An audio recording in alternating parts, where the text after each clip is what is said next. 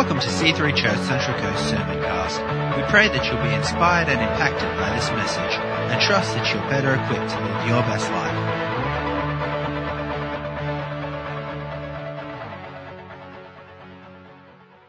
What we're doing, this, this our church, we're doing a series on Old Testament characters, Old Testament Bible characters.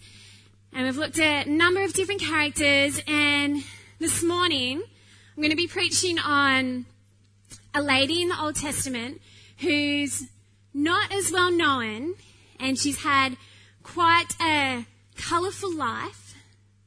And this morning I'll be preaching on Rahab. So um, I'll pretty much just give you an overview of her life. I'm going to tell you the story, and then we'll draw a few points from her life and see what we can learn and see what we can apply to our life. So the story is based around 1400 BC when the Israelites entered the promised land. And so what happened? We all know how the Israelites were in Egypt in captivity, and then Moses came and set them free, and led them through the desert for 40 years. And then this is where we're going to pick up the story. So Moses has led them through the desert for 40 years. If you want to turn in your Bibles to the book of Deuteronomy, chapter 34, we'll start there. So Deuteronomy is quite close to the beginning of the Bible.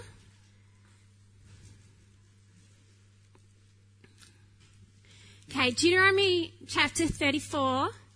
Just going to read from verse 1 quickly. It says, Then Moses climbed Mount Nebo from the plains of Moab to the top of Pisgah, across, the, across from Jericho. There the Lord showed him the whole land, from Gilead to Dan, all, the, all of Naphtali, the territory of Ephraim and Manasseh, all of the land of Judah, as far as the Mediterranean Sea, the Negev, and the whole region from the valley of Jericho to the city of palms as far as Zoar. Then the Lord said to him, so this is the Lord saying to Moses, This is the land I promised on oath to Abraham, Isaac, and Jacob when I said, I will give it to you. I will give it to your descendants. I have let you see it with your own eyes, but you will not cross over into it. And Moses, the servant of the Lord, died there in Moab. So Moses had led the Israelites out of Egypt all through the desert for 40 years, and he got to the place, and because of his, their disobedience, he couldn't enter the promised land, but he got to see it. So God led Moses up to a mountaintop and said, This is the promised land. This is Canaan. And this first city, this is Jericho. And so, and then Moses died. But Moses had prayed over a young man named Joshua. And Joshua was the one who was chosen to lead the Israelites into the promised land. So now if you flick one page over, you'll be in the book of Joshua in your Bibles. Now Joshua, he was here, it was like, it was such an exciting time because he was a new leader, he was in charge, they were on the, it was on the brink of entering into the promised land. It was like, this is all happening. Very, very exciting. And um, Joshua decided that he was going to send two spies over into Jericho and, and the promised land to spy out the land and see what it was like. And so we'll have a look in Joshua chapter 2 verse 1. So Joshua just chosen two spies and he said, Go, look over the land, he said, especially Jericho. So they went, this is the two spies, so they went and entered the house of a prostitute named Rahab. Now Rahab's who we're talking about today. The king of Jericho, so I'm going to read a little bit here, so if you like to listen, listen. If you like to read along, read along. Okay, whatever suits you. The king of Jericho was told, Look, some of the Israelites have come here to spy out the land. So the king of Jericho sent message to Rahab, Bring out the men who came to you and enter the house, because they have come to spy out the whole land. But the woman had taken the two men, so this is Rahab, but the woman had taken the two men and hidden them. She said, uh, yes, the men came to me, but I did not know where they'd come from. It, and at dusk, when it was time to close the city gates, they left. I don't know which way they went. Go after them quickly. You may catch up with them. But she had taken them up to the roof and hidden them under the stalks of flax she had laid down on the roof.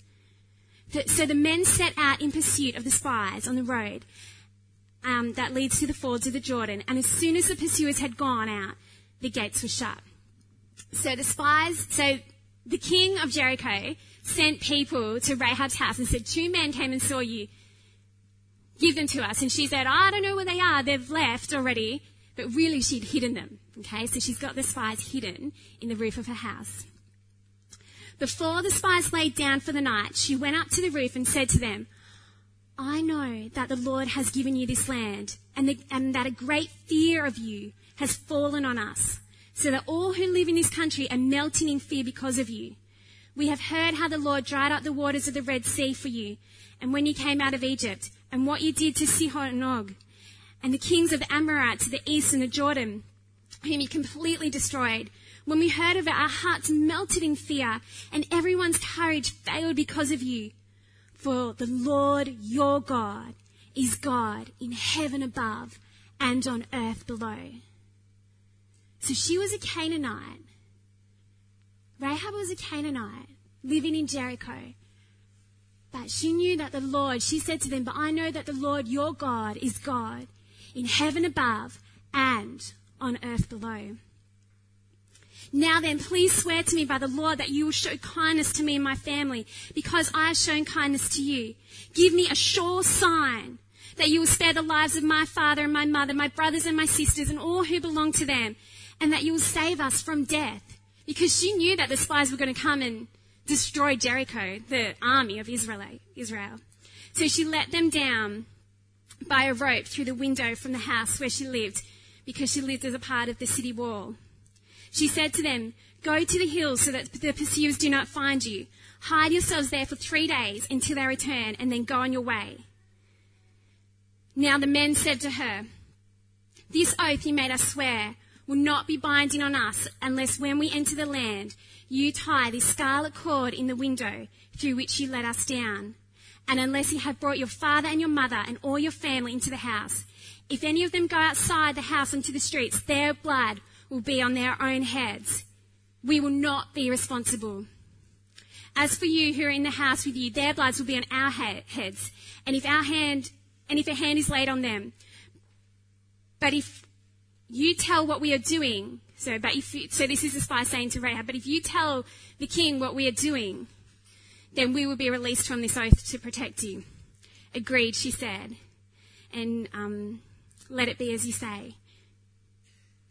So here, Rahab, she's taken two spies into her house. She's hidden them. And then she said, Protect me when you come to destroy Jericho, which I know you will because your God is a true God. Protect me. And the spies have said, Okay, but what you've got to do is you've got to bring all your family and all your, anyone who's with you into your house. And so that we know, so that this house is going to be protected, you've got to tie this scarlet cord out from your window, let it hang out from your window, and, and don't tell the authorities, and then you'll be safe. And then if we flip over to chapter 6 of Joshua. So what happens? The spies have gone back. They've said to, the, um, to Joshua, yep, we can take the land. We can surely take the land. And if you know part of the story of the, of Jericho, taking the city of Jericho, it was when God told Joshua to have the army march around um, the city for seven days, once for the first six days, and then seven times on the seventh day. And on the seventh time, on the seventh day, the trumpets were to blow and the people, the army was to shout. And when they shouted, Except, look, the seventh time, this is verse 16, the seventh time around, when the priest sounded the trumpet blast, Joshua cam- commanded the army, shout, for the Lord has given you the city. And, um, and then it goes on, and the, and the walls of the city came down. It was a mirac- it was miraculous. The, the defeat of Jericho was miraculous. And, um, it says, the city and all that was will be devoted to the Lord. Only Rahab the prostitute and all that were in her house shall be spared. And if you scroll down to verse 22, it says, Joshua said to the men, so then they're all defeating the city. Joshua said to the men, the two men um, who'd spied out the land go into the prostitute's house and bring her out to ho- um, bring her out and all who belong to her in accordance to your oath. So, and then verse 25 it says, But Joshua spared Rahab the prostitute and her family and all who belonged to her because she hid the men Joshua had sent as spies to Jericho, and she lived among the Israelites to this day. So that is the story of Rahab. She was a prostitute. She had some understanding of God. She hid the spies. She acted in faith and, and she saved her family and her friends because of it. She was saved. And then she lived among the Israelites for the rest of her days. So that is that's an overview of her life. And like I said, it's quite a colourful life. Lots of things happened. And we're just going to look at a few things here now. So, firstly, Rahab was a prostitute. We can't escape that. We can't, I can't get up here and preach. She was this beautiful woman who had a, lived a pure life. No, she wasn't. She wasn't. She was a prostitute, and you know, um, some scholars uh, say that in the Canaanite religion, um, in the in the pagan society, the the priestesses of that religion also were prostitutes, and this was quite an honoured and respected position in society. That's one thought. Other scholars say that um, that's not the case, and prostitutes were considered an outcast of society, and that's why she lived on the edge of society, and that's why her house was part of the wall of the city. So I, I can't tell you which way it is, whether she was prostitution was honoured or not. But what we do know, and what I'm preaching today, is that in the eyes of God, she was living a sinful life. So prostitution, in the eyes of God, she was living a sinful life of fornication and adultery. And you know, sexual sin, sin that involves sex, it, it, brings a lot of hurt and it brings a lot of confusion and it brings a lot of identity issues. So, you know, this story starts with this woman, this, this woman who's essentially quite broken, you know. No matter whether it was a priestess and she was honored, living, living a life of prostitution and, and the hurt and the pain and the identity stuff that goes along with that. We've got this, we've got this broken girl, you know? We've got this broken girl living by herself on the wall of a city. But amongst her brokenness, she's, she's grappling with this concept of God. Amongst this hurt and pain in her heart, she's thinking, what is this God? There is a true God. There is a true God. Because she says it in verse 11 of chapter 2. It says, For the Lord your God is God in heaven above and earth below. She knows that there's something there. She's been brought up as a Canaanite. She's been brought up in a pagan society. But she's, she's grappling with this true God. There's a true God. There's a true God. I want to know this. I want to know this. And you know, she's presented with an opportunity. Rahab's not a virtuous woman, but she's presented with an opportunity by God to turn to God and to hide the spies. Because when she hid the spies, she was putting her own life at risk. She was putting her trust in God. She knew that these men, these men from were the spies, were men of God this true God that she was trying to, she was discovering. She was on a journey. And she knew that these men were, were men of God. And so she put her own life at risk and she hid the spies. And God demonstrated his redemptive power in her life and transformed her life around. And do you know what? When I think of Rahab and I think of her brokenness and I think of her prostitution and I think of her grappling with the concept of God and, and wanting to know God and wanting to journey closer to God, I think of how it doesn't matter where we have been in life.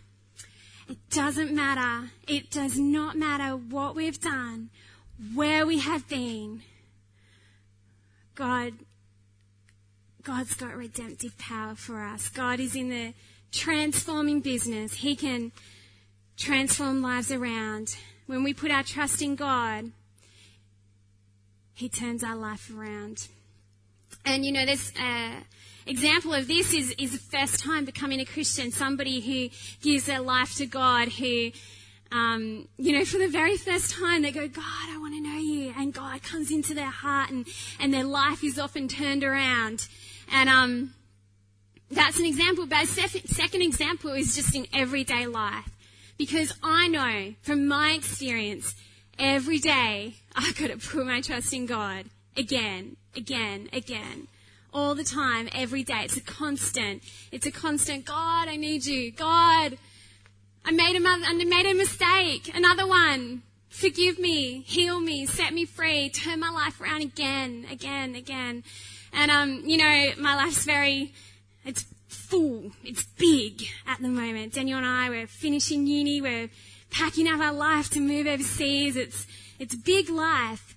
And, um, and I just feel like God seemed really, it's funny. Sometimes you get scriptures, but recently God's been giving me this line of a song. And, um, it's a Christian song. And it says, when you think it's over, you can start it over. It's a funny old line that God's just put into my heart. And that's what I've been kind of living by. Like when I've stuffed up, when I've made a mistake, when I need to rely on God, when I think it's over. God said, Jen, when you think it's over, you can start it over. With God, with God, you think it's over. He'll give you a new start. So, um, Rahab's life is an example of God's redemptive power at work in an individual. And Rahab was a prostitute, a broken woman. And when she put her trust in God, He put her life on a path to salvation, both physical and spiritual salvation. So, moving along, I want to look at Joshua 2, verse 2 to 6. So, if you're still with me in Joshua, have a quick read with me. Verse 2 to 6 of chapter 2. The king of Jericho was told, Look, some of the Israelites have come here tonight to spy out the land. So the king of Jericho sent this message to Rahab Bring out the man who came to you and entered your house, because they have come to spy out the whole land. But the woman had um, taken two men and hidden them. She said, Yes, the men came to me, but I didn't know where, where they came from. And at dusk, when it was time to close the city gate, they left. I do not know which way they went. Go after them quickly and catch up with them But she'd taken them to the roof. So, here we are. Does anyone pick out something in that? Something little interesting thing there? Hmm, did I hear something? Lying. Yeah. Yeah, she lied. She did a big lie. She said that the king, the authorities, raw, where are the men? She goes, Oh, I do not know. I sent them off. Hmm, no one here. Sorry, guys. Quick, chase after them. They probably went out there. And they went, oh, thanks, Rahab. And off they went. You know? That was a lie. Again, I'd love to be able to tell you, oh, she's a great woman. She didn't lie. That's not a lie. I'd love to be able to work my way around. And honestly, in preparing this message, I was like, God, how can I like work with that? You know? And um, and I feel like God really gave me an answer. And um, and you know, she lied to the authorities to hide the spies. And she actually sinned in her act of faith. And lying is never okay. But I tell you what, Rahab is an example of God honoring a person due to her obedient faith in spite of her personal character flaws. Okay? You know, she was a she was a broken woman, she was a hurt woman. She was living a life of sin. She didn't have a full understanding of God. She was living in a in a in a pagan society, she might not have even known that lying was wrong. But God honored her for her obedient faith in spite of her character flaws, in spite of her immature faith there. You know, God is so gracious. God is so gracious. That is the bigness of our God. God is so gracious. He honored her for her faith in action. And you know, let's, if you got a Bible, you can, but I don't mind just reading it. If I flick over to Hebrews chapter 11, verse 31, I'll just read it. It says, this is the chapter, in case you don't know, Hebrews 11, a chapter about, it's titled in my Bible, Faith in Action, and it goes through all the famous men and women of faith. You know, Abraham, Isaac, Jacob, Joseph, it goes through to Moses, it goes through all these mighty people of faith. And then in verse 31 it says, by faith, the prostitute Rahab, because she welcomed the spies, was not killed with those who were disobedient. So Rahab is honored in the New Testament in the people of faith. And if you flip over to James chapter 2 verse 25, it says, in the same way, was not even Rahab the prostitute considered righteous for what she did when she gave lodging to the spies and sent them off in a different direction? So she had faith. She had faith. She was this woman of faith. She believed in God. She put trust in God. She stepped out on a ledge for God. She put her own life on the line for, for the plans of God. She could have been killed. Do you know? Do you know what kind of death she would have had? Imagine lying to the king of your own country, the king of your country. His authorities have come to you and said, where are the men that are trying to destroy us? And she lies and she sends him off another way. You know, she, she's, that is, that is big. That is a big risk that she took. And sure, she kind of did it in the wrong way. Lying's never okay. But God honored her for her faith. And, and we can't get away from the fact that she's honored in the New Testament for her faith. For her faith. And, um, you know, I think about faith, faith in action. Do we have faith to give generously to the building fund despite, you know, personal sacrifice? Do we have faith to do that? Do we have faith to speak to that person about God, even if they think that we're going to be, you know, maybe they don't like us, maybe they'll think that we're weird, maybe they won't want to be friends with us anymore? Do we have faith to you know, say to your friends that you won't hang out at the club with them anymore. That you're not going to go out every Saturday night and get drunk. Do you have faith to do that? Where's your faith at? Do you have faith to say no to working on a Sunday so that you can be in church? I'll tell you what, we only have one church service at the moment. Do you have faith in God that you're going to tell your boss, hey, I can't work on Sundays because we've only got one church service? And that God, you have faith that God will provide and that He'll smooth things over with your boss and it's going to be okay? Where's your faith? Where's your faith at? Rahab had, she had great faith, extraordinary faith. You know, she put out that scarlet ribbon and she did it as an act of faith. And some people believe that that scarlet ribbon is symbolic of the blood that was put over the doors in Egypt during the Passover, and also that that symbolic, um, the scarlet ribbon is symbolic of the blood of Jesus that was shed for us and for for our sins. And so, because she she hung that scarlet ribbon out her window, that was an act of faith. And she brought her father and her mother and all that belonged to her into her house, and they were saved from destruction. And so Rahab, not only is her story, her life an example of God's redemptive power through an individual, but it's also an example of God's redemptive power to a family and to a nation. Because God redeemed Israel from slavery, led them out of Egypt and into the promised land. So, um, I love that. And then just one final thing that I want to look to today, and this is could be one of my favorite parts of his story. It's very exciting. If you look, you don't have to, but you know, it's kind of fun if you do. In the book of Matthew, chapter 1. Let's all get there and let's get excited together. Matthew chapter 1, verse 1. I'm going to wait this time because it's too good to miss. Are we there? We're there? Matthew chapter 1, verse 1. This is the genealogy of Jesus, the Messiah, the son of David, the son of Abraham.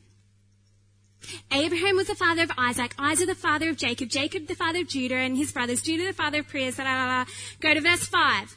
Salmon the father of Boaz, whose mother was Rahab. How cool is that? Verse 1, this is the genealogy of Jesus, the Messiah. Verse 5, whose mother, Salmon the father of Boaz, his mother was Rahab. Rahab, the prostitute, is in the lineage of Jesus, the Messiah. She's an ancestor of Jesus. I love that. I love God's redemptive power. I love how God can turn a life around with somebody who's got faith, with somebody who's grappling with an understanding of God, who doesn't know all the answers, who just steps out in faith. And you know what? She sins while she's doing it. She's broken and hurt.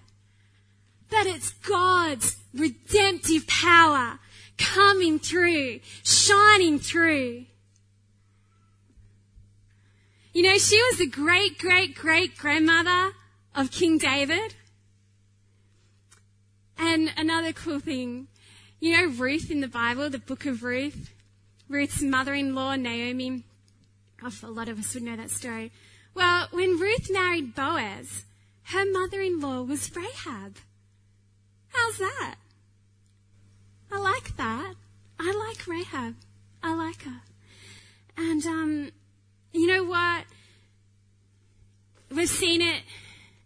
It's God's redemptive power. She was a part of, through the, through the life of Rahab, she played a part in God's redemptive power shown through humanity. Because, of course, it went on to Jesus, the lineage of Jesus. And um, Rahab wasn't spectacular. She wasn't this spectacular woman. But God was spectacular through her. And in life, we don't have to be anything. If anyone's feeling pressured today to be something, that you have to do something, that you have to be someone, let me tell you today, let the chains break. You don't have to be anything but a child of God. But just a, you know, we're all broken. We've all got stuff. We've all got stuff going on. And we don't have to be anything. Just, just sitting before God, just a child of God. Do you know what? He'll use you. He'll use you for marvelous things. And, um, you know, yeah, I've just written here Rahab's life is a marvelous example of God's redemptive power. A broken woman who put her trust in God, who put faith into action, and ended up being a part of God's miraculous plan to save humanity. Isn't that awesome? Aren't we blessed? Can I um can I just say God wants to do that through you too? It's not just about Old Testament Bible characters. It's about a broken woman putting her faith in God and living a miraculous life. And um, I'm going to ask the band to come up. We're going to sing a song and we're going to close the service. But I just want to say that I'm going to be available, you know, during the last song and um, and after the service just to pray. If you want me to pray for you, just come and see me down the front. I'll hang around for a while. And um, let's really do that. Let's live the life that God wants us to live because um, He can use anyone, and He wants to use you to be part of His incredible plan. Amen?